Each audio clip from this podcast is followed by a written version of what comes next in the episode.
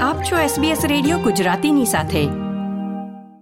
ઘણા ફિલ્મ રસિકો માટે આ પસંદગી આશ્ચર્યકારક અને કંઈક અંશે આઘાતજનક પણ છે.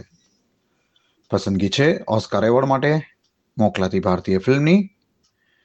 ફિલ્મ ફેડરેશન ઓફ ઇન્ડિયાની પસંદગી સમિતિએ હોલિવૂડ નિર્માતા પાન નલિનની ગુજરાતી ફિલ્મ છેલ્લો શોને ઓસ્કાર માટેની ભારતીય એન્ટ્રી ઘોષિત કરી છે.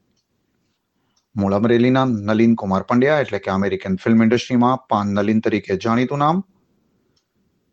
વેલી ઓફ ફ્લાવર્સ, સમસરા તથા એંગ્રી ઇન્ડિયન ગોડેસીસ જેવી ફિલ્મ એમના નામે બોલે છે.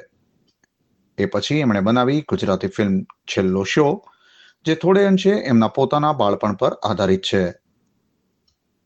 એક ગામના થિયેટરના પ્રોજેક્ટ ઓપરેટરને મનાવી પટાવી ફિલ્મ જોવાનો શોખ પૂરો કરતા નવ વર્ષના એક ટાબરિયાની આ ફિલ્મમાં વાત છે.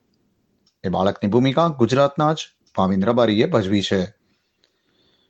આ ફિલ્મ ચૌદ ઓક્ટોબરે ભારતમાં રિલીઝ થવાની છે અને એના થોડા દિવસ પહેલા જ ઓસ્કાર માટેની ભારતીય એન્ટ્રી તરીકે એની પસંદગીના સમાચાર આવ્યા છે.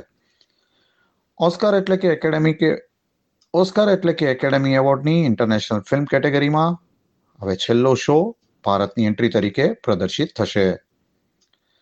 છેલ્લો શોને આ વર્ષના અમુક ફિલ્મ ફેસ્ટિવલમાં એવોર્ડ્સ મળ્યા છે.